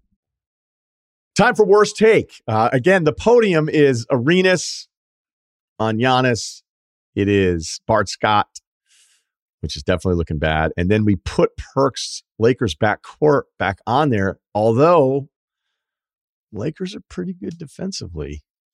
Is there a chance? Perk could be right about this. Uh, I'm not talking about, I don't know, they're 12th. So I guess it's not that great. Uh, I don't know. just just something to be cautious of. And then we've got the Lauri Markkanen one for Cerruti, where he went crazy on the who's got next thing. And Markkanen's like an all star right now. Uh, I don't know if that one will play. He has, still has time uh, for that one. You know what I'm going to do? Why don't, why don't we give it to you first, Kyle, if you have a nomination for this week, and then we'll, we'll take a look at it. And then I'm going to suggest something uh, very personal here on the show. Well, I mean, for the Lauri market, it's NBA midterms already. So, I mean, it's not starting to form, right? Just yeah, that was true. a joke there. Um, this one, I mean, I'm not I'm not a huge not a huge college football guy. I will admit when it's fun, it's fun, and god damn it, that was fun. LSU, Alabama, and your buddy Danny Kanell. Are we sure beating Bama is such a great win? They're two plays away from being a five and four football team. I don't know. Was that specifically for you, or is that just what he likes to do? I haven't I haven't paid so, so much attention to him, but this year with the worst take and stuff, I have been. He's like he's in my rotation of like, all right, we'll see what Danny Kanell said. We'll see what Acho said. We'll we'll uh, you know uh, Bart, Bart Scott's on the left. Just I'll just put in Bart Scott in Twitter to see if he has any more awesome clips. Um, but what the hell is that about? I you know it's kind of it's a bit like you know, the Bama Tennessee game was one of the most fun games you could ever have. Like it was just that much fun. And the first thing he and Klatt did was found a way to shit on it. And big I dump. That's crazy. Right. You just go That's like crazy. All right. Whatever. Like I don't know that I've ever like if Ohio State Michigan is this awesome game. Like would I go, well, you know, cool, but not as many draft picks. Not as many draft picks as you'd be led to believe. like I just right. I don't know. I mean, we actually used to do this segment with Kanell that was pretty funny. It was just kind of like worst dude ever. And then it would be like, hey, I won the lottery. We'd be like, yeah, but what about the taxes, dude? You know, and you just be like, whatever. Sorry. I didn't mention that. Uh, is it a bit? Like, is it a bit? It's not a bit, right? He believes mean, it and it's a bit. Okay. You can so ask him in person. Everything all at once. Yeah, yeah, I will. I will. Are you afraid? He's a former pro athlete. He seems like a really nice guy. I don't know. Is he not? Uh, you wouldn't tell me here if he wasn't. So, no, he is. He's a nice guy, and he seems very, like a really nice guy. Believe it or not, he's actually not confrontational at all. Like he's a very difficult. Like it's hard to argue with him away from the stage because he'll just be like, "Okay, yeah." Pre and post tape, he's like, "Fuck, this guy's awesome." Yeah, and right, even during right. tape, he's great too. It's just like you feel like usually guys will turn it off. It's like you know the the smile like will go fall away or something. He'd be like, "Oh, you won't believe what the fuck happened at ESPN yesterday or whatever." It's not like never none of that. It's always like super nice pre and post. He's like seems like the same guy all the way, and then he just throws out some crazy shit. I don't know. He does. Yeah, it's a very weird, weird dynamic. I think at the root of all of the stuff where it comes into the conference stuff in college football, I think it actually speaks to like this competitive nature thing where he's an ACC guy. Klatt is actually a Big 12 guy going back to Colorado. Because I remember when I pointed out how biased like all the guys were, like everybody thinks it's ESPN. I was like, it's all the ex players, like Desmond Howard. Not afraid to say some ridiculous shit. Like he had Michigan back in the playoff. I think when they had a second loss just to leave an SEC team out um, when Ohio State got smashed by Purdue and then Ohio State won the Big Ten championship, Klatt was just like, yep, it's, you know, Gus was like, all right, well, any debate for you on the playoff? He's like, not for me. And it was like literally every other normal person goes, there's no way this team is getting in the playoff. And that's exactly what happened. So as I've spent a lot of time on this, and the reason I did that rant, it was back at ESPN a bunch of years ago because I was like, I was just sick of, of like, we're the problem. Like, it's just us. It's we're the problem. It's all the ex athletes that can't let it go who get pissed about another conference supposedly being artificially propped up and they beat everybody. So um, that's where I think that it defaults to. But the reason I always bring up the Big 12 thing is that I think it was awful announcing or somebody that was like, Russillo goes at other people. And then like the first thing they said was, you know, like they, they just weren't on my side. They were going like, well, Klatt was at the Big 12, not Pac 12, because it was Colorado. And I, you know, it, as you're, as you're doing live radio and you're just going off, you're like, okay, whatever. And yeah, like I don't, I don't hate another conference. I don't hate another conference. I can hate arguments from it. But I, I think those guys hate the SEC and it bleeds into the way they talk about it more so than, you know, like what they're accusing everybody of. I feel like they are all collectively far more guilty of. So, you know, again, so to, I've, I've so done that rant take, far too many times. Yes. But. To save a third open today, what do you think of it's crazy, right? It's crazy, right? That's uh, crazy. yeah. I guess it's almost like I'm desensitized to it. All right. I thought I would have you with this one. Guess not. I should have known better than to come at you with a Kanell take then. I want you'll ban Skip, I'll ban Danny. I'm not going to do any more of those. No, I want a better I reaction mean, next time. Florio hat, like you, when you say the Florio Acho thing, like it's just people send them to us every other day. Yeah. Like I true. almost feel like it's not fair. It's like playing with Belfort. You know, you like you just can't, you know, you're gonna play with Chicago. What are you, a dick? Okay. Uh I'm nominating myself again, and I think it should replace Perks. The Tua thing is aging really badly. So bad. yes. There was a and they had, you know, NBA math has a site. It was QB math. It was like total points added, total yards added at quarterback, and he's number one in those. Statistically, he's so good. He's number one in QBR. When you're over 80 in a QBR, that's nuts. He's completing 70% of his passes. The touchdown interception split is 15 to 3. He's number one in yard. So it's not like he's just dinking and dunking. Yet, I didn't think he was good in week one. I thought he was bad in the first half against Baltimore. They had six touchdowns. I didn't think he was very good against Buffalo.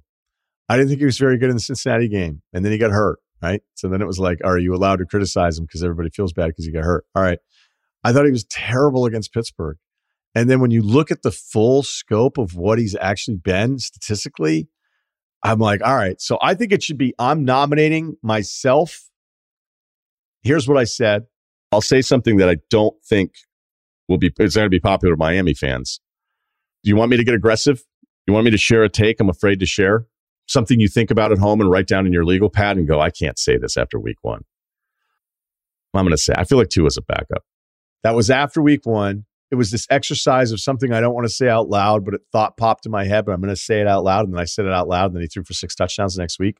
So I think it should be on the podium. I think it should replace Perk.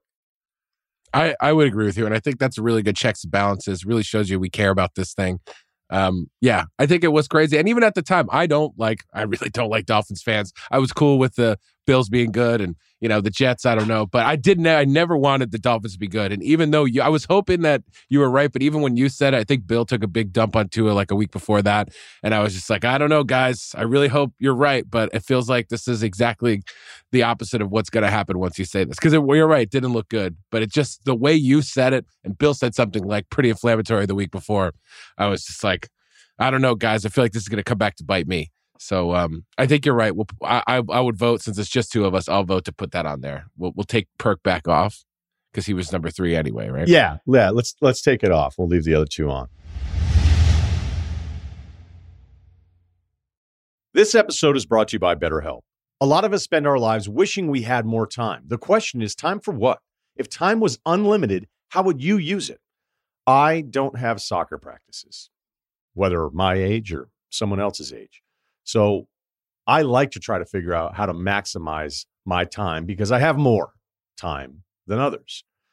Whether it's going for a run, getting a workout in. My favorite thing, I love to read and I love to go to my spot and try to veg out and not think about anything else that's going on in my life or my day other than that escape to just dive into a book and be outside. And I'm lucky that I get to do that. The best way to squeeze in that special thing into your schedule is to know what's important to you so that you can make it a priority. And therapy can help you figure that out. A therapist can guide you through the process of defining your values and understanding your priorities so you know what things you can spend your time on that will really fulfill you. Otherwise, you'll always be wishing for more time. If you're thinking of starting therapy, give BetterHelp a try. It's entirely online, designed to be convenient, flexible, and suited to your schedule. Just fill out a brief questionnaire to get matched with a licensed therapist and switch therapists anytime for no additional charge. Learn how to make time for what makes you happy with BetterHelp. Visit betterhelp.com slash Ryen, R-Y-E-N, today to get 10% off your first month. That's betterhelp, H-E-L-P dot com slash Ryen. You want details? Bye. I drive a Ferrari, 355 Cabriolet. What's up? I have a ridiculous house in the South Fork. I have every toy you can possibly imagine. And best of all, kids, I am liquid. So, now you know what's possible. Let me tell you what's required. Life advice. The email is lifeadvicerr at gmail.com. There may need to be an additional addressing of a topic that's become very controversial on the emails, as Kyle submitted uh, plenty of of emails um, He's like, do we need to talk about this? So we will save that topic for after because we don't want to derail it like I just did during Worst Take, where I did another SEC rant that half the audience has already heard seven times. Um, But the audience is growing all the time. So they tell you to repeat yourself a lot. Judge Judy, was, they'll tell you the case was, five times before it's over. Yeah, yeah, right. There was some Mike and Mike stats. They'd said like they'd been on for 12 years and they said 50% of their audience was in the last 12 months. And I was like, what? I don't know if I believe that or not. Every now and then they would they would throw us a radio stat and you'd be like, that yeah, that's not true. They're always coming up with new new ways to do stats and stuff. And it's like, oh, actually, we've been doing it wrong. You know, there's actually a, you know, 70% less than what we thought. it's like, we'll do it, you know, we'll, we were doing it wrong. Sorry. This actually counts for seven times instead of one. And just a weird loophole. You know, it's just uh, stats are, they're always changing.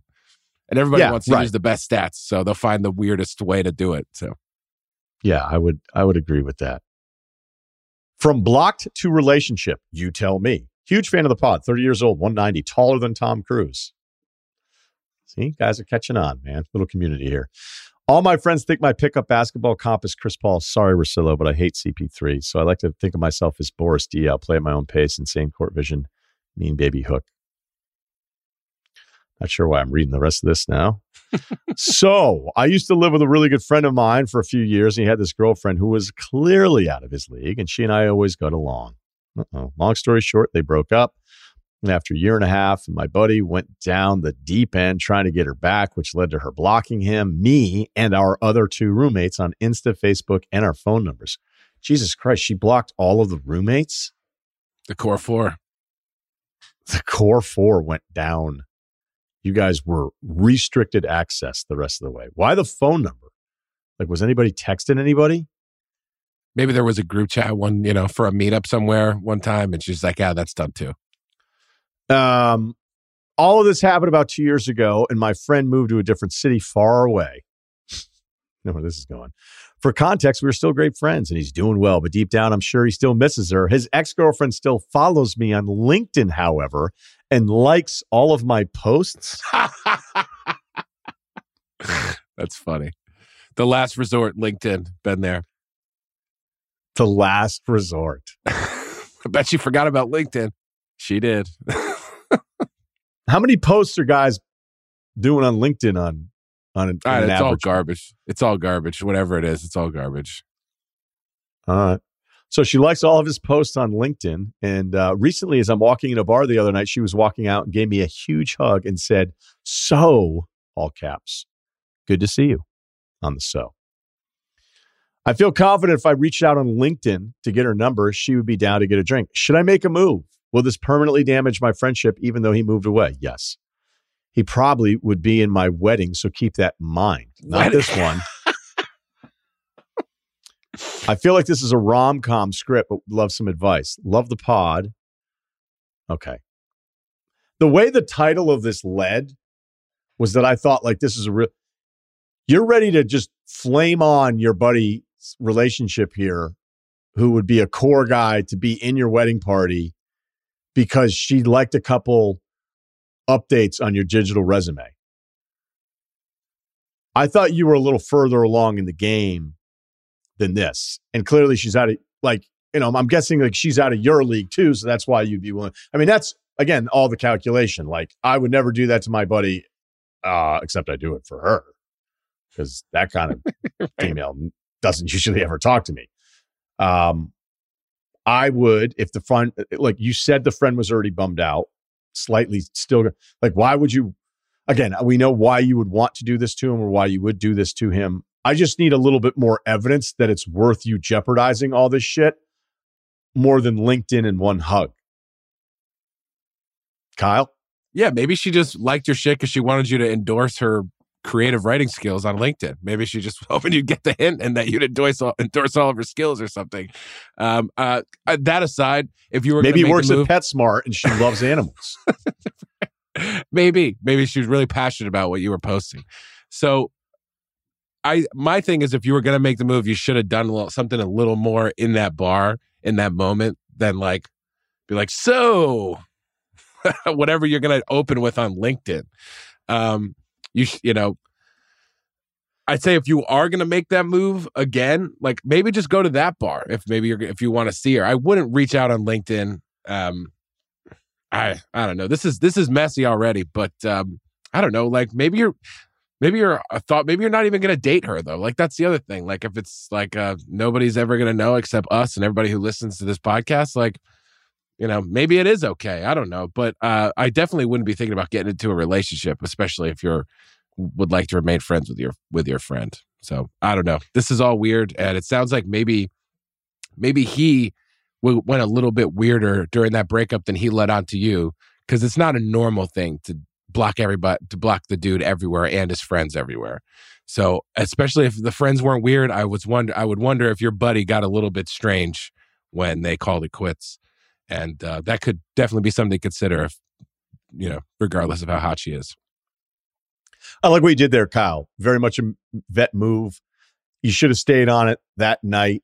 You should have used the hug as like an impact, a decision you know, impactful thing in that moment because it would have been then more organic. You're talking, you're catching up, you're shooting the shit. Now, if you hit her up on LinkedIn, does that mean you're still blocked from everything else and that's the only access? I mean, granted, she could have. I'm sure he's checked. I'm yeah. sure he's checked.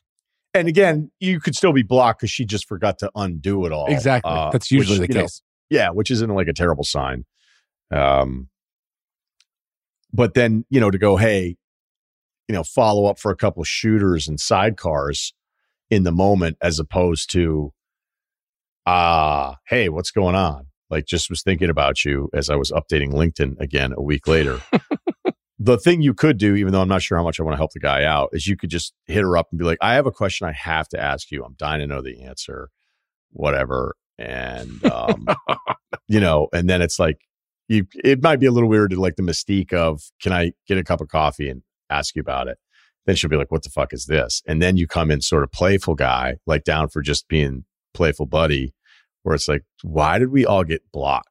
Unless you already know the answer to that too. But like, if you don't, that's a good conversation starter. And then you should be able to pick up pretty quickly based on the answers and the vibe if you have any kind of chance whatsoever. But again, I'm not sure I 100% want to help you because you just don't give a shit about your buddy at all.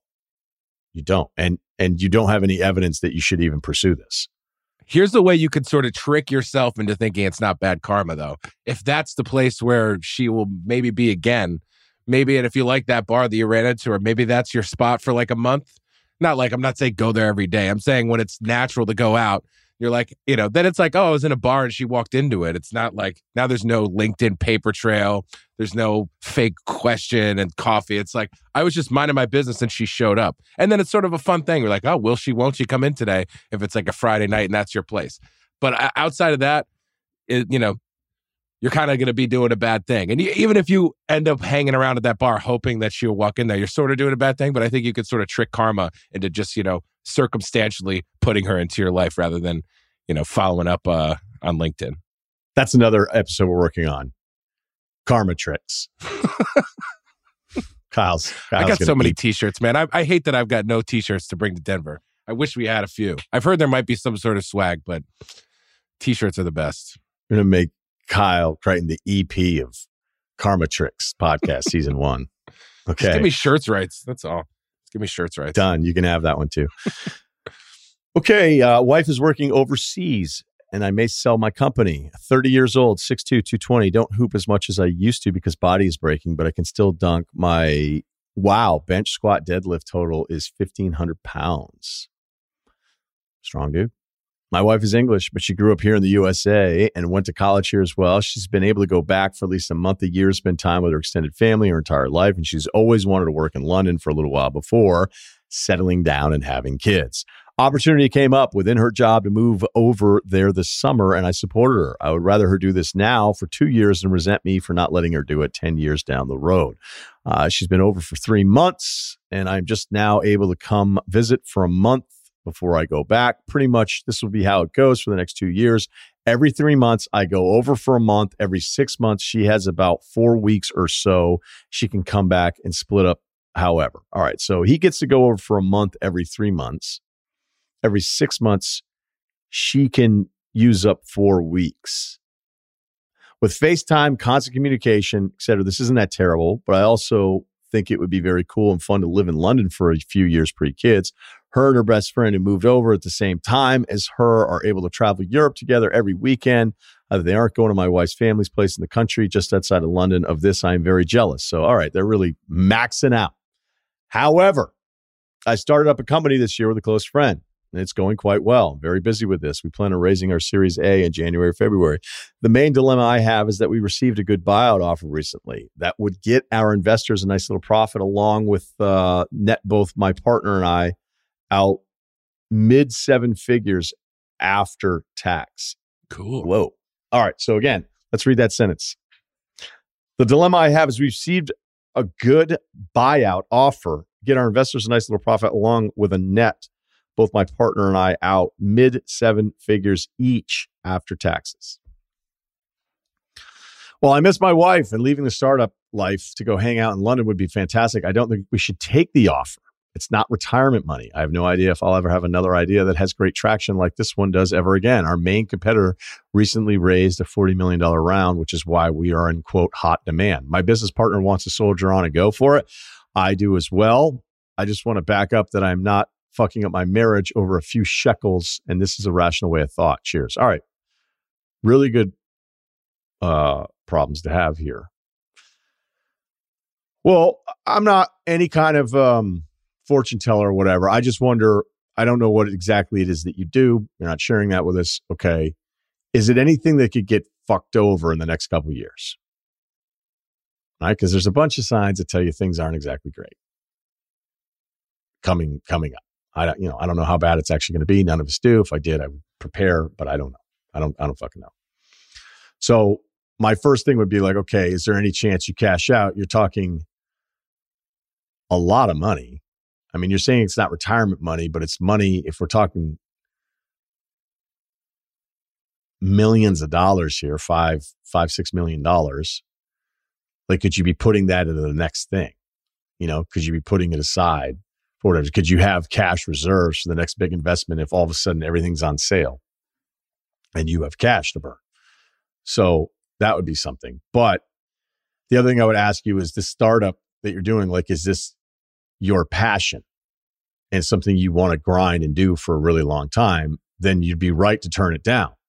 You know, sometimes when I hear like startup guys touch, touch on something, it's like, do you even care about this product? Do you care about the service? Do you care, or do you feel like you sort of found some little niche thing that you're hoping to sell in two plus years? And I feel like that's a lot of it. And you're just kind of like, yeah, I'll just starting this thing. Hopefully somebody will go ahead and buy it. And here you are where somebody wants to go ahead and buy it. And you're figuring out, wait a minute, we don't even necessarily want to sell it. So whatever it is that you're doing, you're far more educated than me than guessing at what it is. And it's simply the decision of, do I feel like economically things are going to be strong enough for the next couple of years that our our company will still grow and that we could get to like that next tier of money where it starts to become FU money. And if you are down for that grind and your partner and you are aligned and it's about, you know, every day is about this company and all this stuff because you're going to have plenty of free time with your your wife overseas then I admire that. And I would be the person to be like, just keep grinding. You're 30, keep grinding because the rest of it's going to be that much better by continuing to grind. Now, I haven't really touched on the wife part of it because I think that part of it's awesome. I would love to have this set up. My wife is gone all the time. Sweet. Um, she's deciding to do something for her that she wants to do now. You're really asking yourself the same question so if you're cool as you've been cool allowing this to happen, and allowing feels kind of like, you know, a weird word today, but we get the point here, right? Well, not giving her a hard time about it, basically. Yeah. You are supportive of this decision for something that's unique and would be an absolute non starter for other couples. I'd be like, yeah, if I can stay there as long as you want. Um, you have, this is a negotiation, right? Like you've done something for her which is pretty extreme, and been like, all right, cool, I'll work through these couple years. And if you don't want to sell your company, I think that would be like the conversation going like, you know what, I'm not going to be able to move over there right now. You know, I'm I'm thinking the long haul. I'm not just cashing out for the millions now, which is what you know most people would do because clearly you are super into this and maybe you have it wired perfectly and you know the the reason you got that offer is because it was a low ball offer and somebody's trying to fuck you over you know what i mean like all these things are in play here but I would think it would come down to that, that it's pretty simple that if you've been supportive with her doing something that's very unique and can be challenging for most relationships, she has to be able to reciprocate that with your vision of what you want to do. And I think you're kind of halfway there already, to be honest with you. I don't know how she could tell you, hey, that's bullshit. You're not selling your company and moving to London with me because it would be totally unfair. I would it's a bad sign. Yeah, right. It would, it'd be unfair of of you to say to her, "Hey, it's bullshit. You want to move to London because you're not really ready." You guys are what? You're 30, so you're about the same age. I'm just assuming, or maybe she's a little bit younger. Like, do all this stuff now because the end will be a lot better. Um, a couple questions that I don't even know if there are answers to. If he wants to sell and his buddy doesn't, can he just basically sell half of this company to this buyout thing and they'll wait his buddy out? Is that how it works, or is it like, you know, if I don't want to sell, we're not selling. Like, is it not even his choice? Is my question. He said his buddy doesn't want to sell. He doesn't. No, his really buddy does. His buddy doesn't want to. Uh, right, his buddy and he and the buddy agree. You got right. that right. But okay. if he decided he did want to sell, because I mean that's what he's saying. He's like, maybe I just want to take the company, like sell the company, and then plot while I'm in London with all my you know swimming in my money for six months and figure out what I want to do. I'm saying if he did decide to go that route, can he even do it? If his buddy's like, "Fuck you," no, I'm not doing that. Like, can he just sell his percentage of the company or is it like is that not an option? I guess I'm saying I'm wondering if it's even an option for you because you know if it, if your buddy's like definitely not going to go with it and it's not and you know going to torpedo any sort of deal, then maybe you don't even have to worry about it. But so you know, I'm sure we don't have a, an answer to that. And you know, if you're good with you know, I guess my thing I'd be like you know European men. She's that's it. But um outside of oh that, wait, you'd be a worried you'd be worried about the European men. Yeah, I think so. I mean, especially if she's getting it, you know, she's going everywhere. She's getting, you know, she's getting Italian uh, propositions. She's getting French propositions, German propositions. The Germans. Probably a little don't more aggressive. On, don't yeah. sleep on the Germans. Yeah, I don't know. I think it's just, you know, I think when you go away, sometimes it's just, it's easier to like do something wrong. I don't know. When you're, when you're away for like long periods of time, I just think it's probably easier to do something wrong. And, um, I don't know. I would just be I would just be worried about it. But it sounds like he's going over there every month or every three months. He said every three months for, for a, a month, month at a time.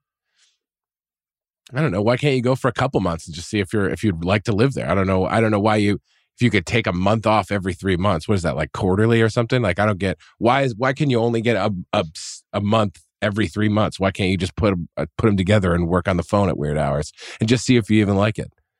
Sounds like you have a lot of disposable time anyway. Yeah, you both have great things going on right now. So I would I would just stay on the path of whatever you're doing. The rest of it will figure out. Like, why can't you just move to London? What if she loves it there and, and she goes, you know, eventually I want to. Why can't you do that in four years and just move there and be there and do all the stuff that you necessarily like want to do now? I got to add a little thing here. He sent in a a sweaty topless pic of himself. I have no idea like normally it'll be like, hey, I'm in shape, I'm not in shape, and guys are sending shirtless pics of themselves. This guy just sent it. Oh, just uh like a fin, like at the end there. it's, yeah. It's attached at the bottom. Yeah. well, what do you think? I think he wants you to say something other than just uh here no, it, it looks is. good, man. All right, you look good. good. Yeah. All right. Hey, you don't cheat either, pal. You be good as well. You're over here by yourself too. Those are some big numbers.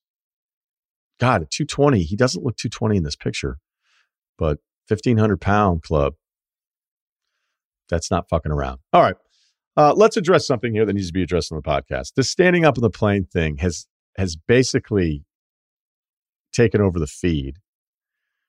Uh, I don't know which one to grab. Oh, we'll do this one. All right. People are super pissed. I mentioned, and again, I'm always window. The one time I was in the aisle recently, I stood up as the plane had landed to pack my bag up.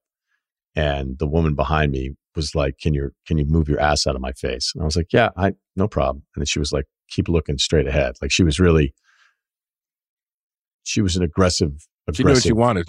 yeah, yeah.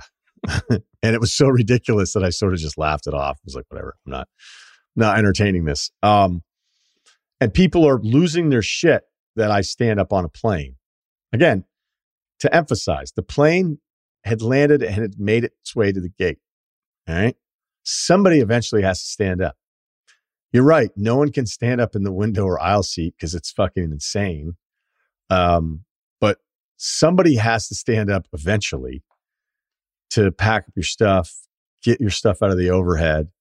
Uh, And I, I'm blown away that people don't quite understand that, like, yeah, like, all right, I'll stand up and stretch out because I'm in the aisle. Um, but no, people just not having it. So here we go. Uh, this guy said full alerts, a way to explain it. Okay. Um, you said it was almost as bad as clapping when the plane lands. I, I push back on that one. All right. Here's a way to explain to Ryen how bad it is using his own rationale from an old life advice the Chipotle hot sauce bottle thief. We talked about like Tabasco or Cholula everybody taking it. Essentially, standing on the plane is selfish, bold, underlined. As nice as it would be, there's simply not enough room for all 150 passengers to stand up and stretch their legs after the flight. Sure, Ryen, I want to stretch my legs too, but that doesn't mean it's my right to stand up when the plane lands and stand in the aisle. Also, when you stand in the aisle, you're blocking people in rows behind you who may need to hurry off the plane to catch a connecting flight. And if you say that's not, oh, whoa, Kyle says he doesn't care. Nobody cares about you at the airport. That's it. I'm done. And if you say that's not your problem, that's bullshit because you cite the simple fact that, quote, act like they're better than you if they're five rows ahead of another person or get the window seat when it's merely luck. Um, so while, yes, it's fine if one dude takes the Tabasco bottle that's sitting out at Chipotle, but what if everyone thought they could do it? And yes, it's fine if you stand up in the plane lands, Ryen, but what happens when everyone thinks they're entitled to it? Hope to hear you explain this on the pod um, and put Ryen's head in a pretzel because I couldn't be more shocked.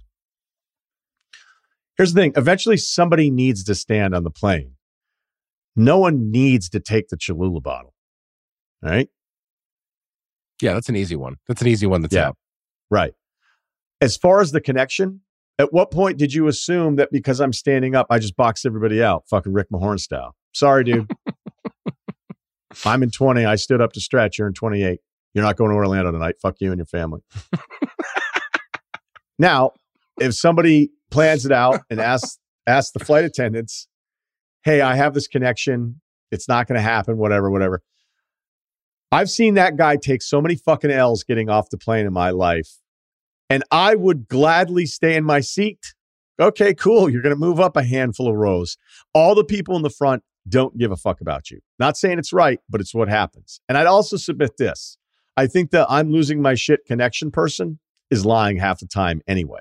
And I'm still telling you I would stay in my seat and get out of their way because it doesn't really fucking matter to me. None of this really matters that much. When I stand up, I don't stand up to rush forward. We've already talked about how much that person sucks, you know? Same as the elevator where they get on before you get off and you're like, first time on one of these? Fun, huh? I'm pretty excited. Look at all these buttons. Uh, the same thing with playing. You're like, oh, cool. You, you moved up from 32 to 26. And fucking, man, what's the rest of your week going to be like? This is going to be amazing, huh? Um, but yeah, I've run into a lot of the people going like, oh, my connection, my connection. Or my other thing is like the security gate where everybody cuts you. You know how many times I've had them be like, yeah, okay, go ahead, go ahead. You're going to miss your flight. Everybody's trying to do the same. And then you show up and the guy's at your flight. That's happened to me a bunch of times too. You're like, are you serious? You mauled your way through that entire thing and then your flight wasn't even. so uh, I think what's happening here in this email is that you think you're making a ton of good points, and the extra points you're making for me, my side of it, is making your argument worse. I will submit again.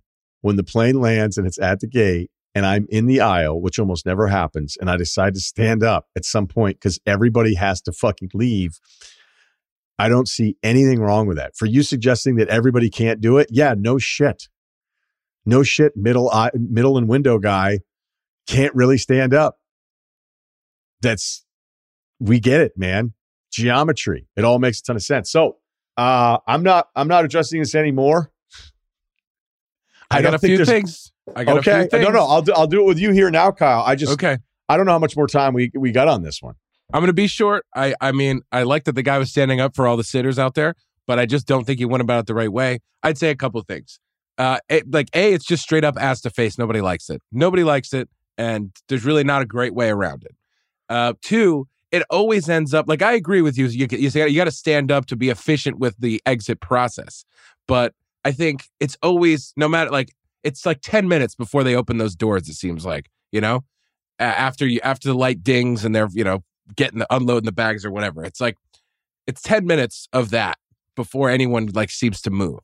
And I feel like it's like red lights. My dad loses it because when we're at red lights, because you can see the red light, there's 10 cars in front of you, and everybody gets off their gas after the other one. He's like, if everybody just went at the same fucking time, you know, we'd all be moving. There'd be no traffic. But because people aren't paying attention or whatever, it's still like you still 10 cars back and you don't get through the green the green light for another minute because you're watching everybody decide to hit the gas. And that's still what it's like no matter whether they're standing for the full 10 minutes, whether you're standing 2 minutes before it's time to grab your bag you're still not going to get to go until the people in front of you go is my point. and so there's just a bunch of ass and face to you know to pretty much be out at the same time because it's like you have to count on everyone else to do it correctly. Nobody ever does it correctly. So there's just people in 36 you know in 36b with ass in their face. That's all i mean. Or me which who's you know a respectful yeah respectful sitting guy in in uh, a with an ass in his face and you know it's just and it's an ass it could be an ass from anywhere in the world really it could be you know could be a huge ass, it could be a stinky ass, could be a hygienic ass. It's just it's it's just there's really nothing you could do about it. So I just think that you know if you stood up a minute before, how long does it really take to get your bag? Or you maybe you're gonna grab your jacket out of it or stuff your jacket into it if you're changing weather conditions. But other than that, like how how much do you really need? Yeah, maybe get your charger situated, get the book squared away. But you know it's not ten minutes. That's all I mean. I mean, your headphones I again. I, I think there's a respectful amount of time that you could be standing. That's all I mean. And listen, it's it's not illegal, so uh, you know, I just I just no, think, it isn't. I just think differently. Uh yeah, I don't know. I mean, at some point you have to get up and get your stuff from the overhead. So yeah, the question is what point? That's what I mean. Stretching your legs and like you already had somebody's arms all over your arm for the however long the flight was. And yeah, you're fucking right. If I'm going to Europe and it's seven hours with my legs, the war these knees have been through. Hey man, we're all different. I knew you were going to get crushed, but I, I think that guy's points were the wrong points. That's all. I'm just at a loss. I'm at a loss for thinking that you would you would have overhead stuff and you would sit until there's this magical like it's really make believe this perfect moment where it's like I did not impede anything uh, there was no violation of personal space, which has already happened on the entire flight in the first place. And you're like, okay, now I shall stand to keep this perfect, this perfect train of efficiency. It's like merging. It's like merging well. It doesn't do happen. Like, by the way, your father's red light thing is psychotic to begin with, too. Like, if if everyone were aligned, that if it hit green, the entire line would take off from the yeah, starting line. Yeah, shout out to self driving cars, dude. Yeah, that's psychotic. That would never yeah. work. Everyone would crash. but you'd be better off eventually at some point standing up, getting your stuff out to keep that line moving. Uh, yeah, I just disagree. We're not. It, it will no longer be debated. We're save the emails. We're, we're not. We've already spent too much time on this. Fair. But I may, I may get an aisle just to stand up way earlier just and look wear around. a shirt, wear a shirt that says my name on it or something, just to see kind of the reaction because I this is uh that's the first time a woman had ever said anything to me about it that well, way. we don't and, say we don't speak up often. That's the thing. Yeah, but she had um there's a lot going on there. Let's just leave it at that. she All probably right. speaks up a lot. okay. Uh, we'll be back on Friday. We'll talk a lot of NFL. Might do the West Coast midterms Friday. Could do it next week. I'm not sure. You know, it's not like it's the end of the world if I do it a couple games later. Sometimes professors are different how they schedule things out. Uh, thanks to Kyle, as always. Ryen Russillo Podcast, Ringer, Spotify.